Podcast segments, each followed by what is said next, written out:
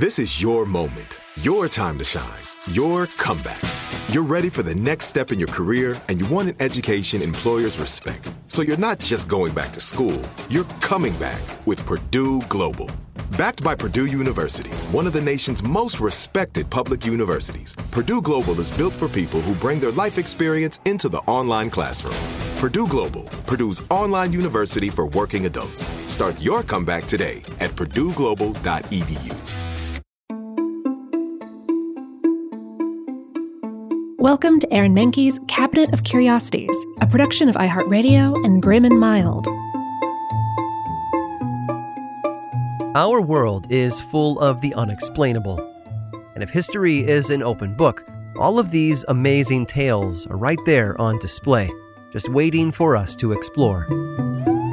Welcome to the Cabinet of Curiosities.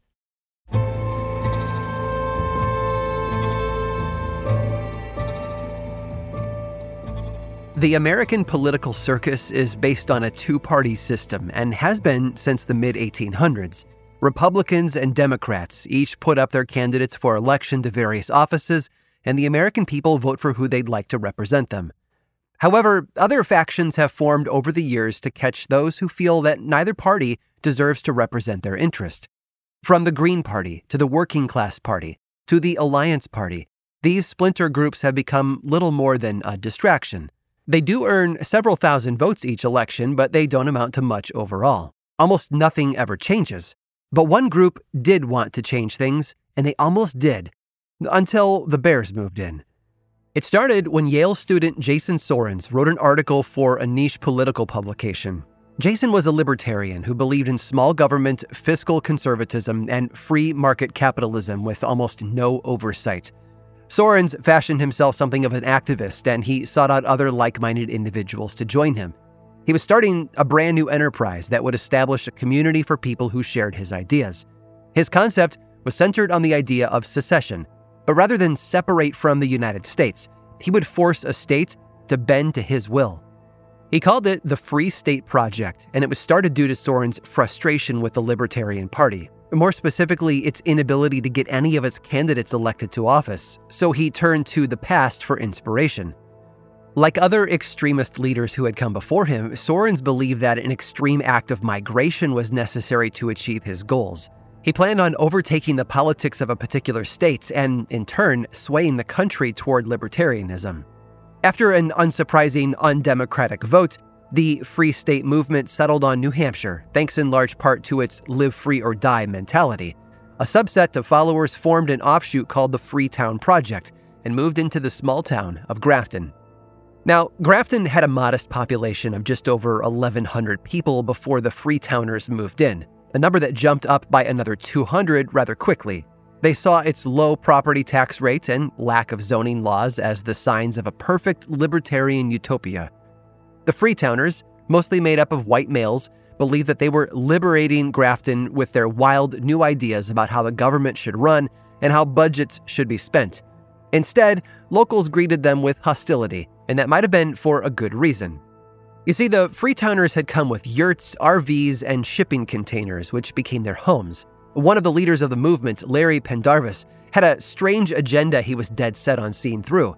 It included organ trafficking, old fashioned duels, and the right to organize fights between folks without a home, presumably for entertainment and betting purposes.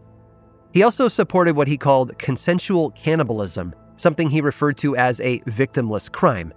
But not everyone shared Pendarvis's views. He eventually left Grafton for Texas, but the Freetowners didn't want a free market system that embodied their libertarian ideologies either. All they wanted was a smaller budget and lower taxes, which went about as you might expect. Grafton suffered dearly after its yearly $1 million budget got slashed to about three quarters of that. Violent crime went up, while road repairs went down. Domestic violence spiked, the Senior Citizens Council lost its funding, and town employees could no longer afford to heat their homes. As some people put it, the town went feral. Which probably explains what happened next. Farmers started noticing that livestock was being taken from under their noses. One woman's kittens were snatched and eaten while she was still playing with them on her lawn, and neighbors began getting strange visitors on their porches. These weren't religious preachers or even Girl Scouts selling cookies. They were far more menacing. Grafton, New Hampshire had been invaded by bears. Black bears, to be exact, which normally didn't bother people. However, now the animals that had been keeping themselves in the woods were taking over the town. But why? Well, one theory is that the lack of funding for animal control and bear proofing garbage cans led to the incursion. Another is that the influx of outsiders encroaching on the bears' domains resulted in them seeking other places to unwind, like swimming pools and decks. Some people even fed the bears, which may have kept them coming back for more. Whatever the cause, the bears did more than wreak havoc on Grafton. They drove the Freetowners apart, with many fending for themselves and leaving their neighbors to figure things out on their own. And soon enough, the Freetown Project simply died off. Well, more like it was absorbed. The Free State movement that had started it all took control as more and more Freetowners opted to live without regulations or rules. And Grafton has shared its town with the Libertarians ever since. But you might be wondering when all this occurred. Clearly, a town overrun with anti government cultists seeking political freedom couldn't happen today, right? Wrong. This didn't happen in the 1700s, or the 1800s, or even the 1900s. The Free State Project was started in the early 2000s and is still going strong 20 years later. Although their numbers aren't as high as they had hoped. Apparently, some people find the idea of living in a town full of potholes and wild animals to be, well, unbearable.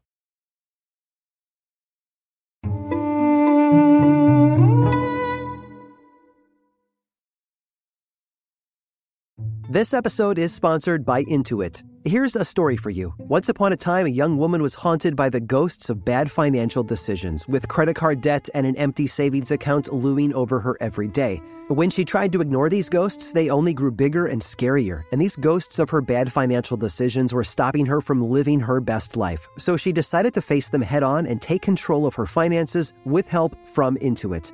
Intuit helps you face your financial fears with confidence through products like TurboTax, Credit Karma, QuickBooks, and MailChimp. Whether you're trying to manage your money or trying to run a business, Intuit gives you the confidence to take control of your finances so you can live your best life. Intuit is the financial platform that helps everyday people prosper. Intuit has helped 100 million people live their best financial lives. Visit intuit.com, I N T U I T.com to start living yours. Let's get into it. This is it. Your moment. This is your time to make your comeback with Purdue Global. When you come back with a Purdue Global degree, you create opportunity for yourself, your family, and your future. It's a degree you can be proud of, a degree that employers will trust and respect. Purdue Global offers working adults like you over 175 flexible degree programs to meet your specific career goals. These include associate, bachelor's, master's, and doctoral degrees and certificates. Purdue Global degree programs range from nursing to business to communication and more. Whatever your interest, we have the degree that will move you forward. You have the knowledge, you have the experience. Now it's time to get credit for the work you've done and earn the recognition you deserve with Purdue Global. Purdue's online university for working adults. You know you're worth it. We do too. So don't wait another second to get the degree that will take your career to the next level. Start your comeback today at purdueglobal.edu.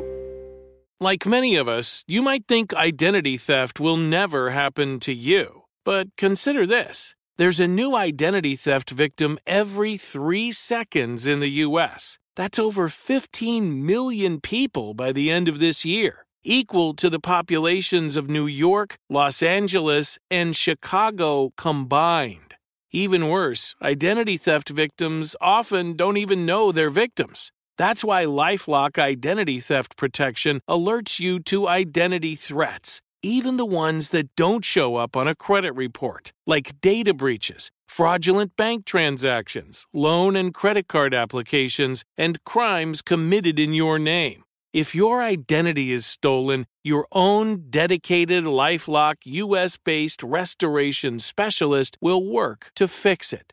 Lifelock protects you in ways that you simply can't on your own. Join now and save up to 25% your first year at lifelock.com slash iHeart. That's lifelock.com slash iHeart to save up to 25%.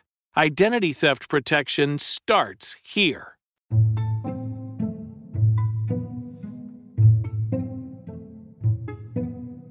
It's no secret that during World War II, Adolf Hitler turned to some unconventional methods to try and gain an edge against Allied forces. There's potential evidence that the Nazi Party itself was inspired by occult influences beginning in the 1920s. Books, movies, and television shows for the past seven decades have speculated as to the efforts Hitler might have gone to in order to create his master race. From mad scientists to religious artifacts to Satan worship the Third Reich didn't just rely on tanks and guns to carry out its abhorrent agenda. It attempted to reach over into other worlds and even other dimensions for a leg up. For example, Heinrich Himmler, one of the main architects of the Holocaust, was an unflinching zealot who spent much of his time on extracurricular projects to help the Nazis, one of which inadvertently ended up as the plot of the third Indiana Jones film. Himmler was on a quest for the Holy Grail, hoping to use it to give himself superpowers. But Hitler and his stooges weren't the only ones seeking out supernatural means for success, because across the ocean, in the state of Maryland, a young group of Americans were doing the same thing with one singular goal to take out the Fuhrer with a little witchcraft. William Seabrook, born in Westminster, Maryland in 1884, held a number of jobs during his 61 years on Earth. He was a journalist and adventurer who wrote about distant cultures he had served in World War I with the French army, and most famously, he was an occultist. In fact, he was good friends with the prior addition to our Cabinet of Curiosities, Aleister Crowley, who stayed with Seabrook at his Maryland farm in 1919. However, in 1941, the eccentric Mr. Seabrook had found a new cause to get behind. He saw what was going on in Germany, with Hitler's forces advancing across Europe, and knew something had to be done. This was almost a full year before the Japanese would bomb Pearl Harbor and thrust the country into war. Seabrook, along with a cadre of young hopefuls, gathered at a cabin in the woods belonging to a man named Charles Tupper. The group had brought with them numerous tools with which to carry out their spells, including tom tom drums, nails, axes, a mannequin, and a Nazi uniform. Oh, and lots of rum. They fit the uniform on the dummy and drew a toothbrush mustache under its nose, giving it a familiar appearance they had just made an effigy of Adolf Hitler. What followed next was documented by Life magazine, which had tagged along for what it dubbed as a hexing party. Seabrook and his compatriots were preparing to carry out a massive voodoo incantation on Hitler in order to stop him from across the pond. As Seabrook himself wrote in a newspaper article in 1943, let the doubters laugh at such things if they want to. I have lived with voodoo priests and felt myself the awfulness of their strange powers.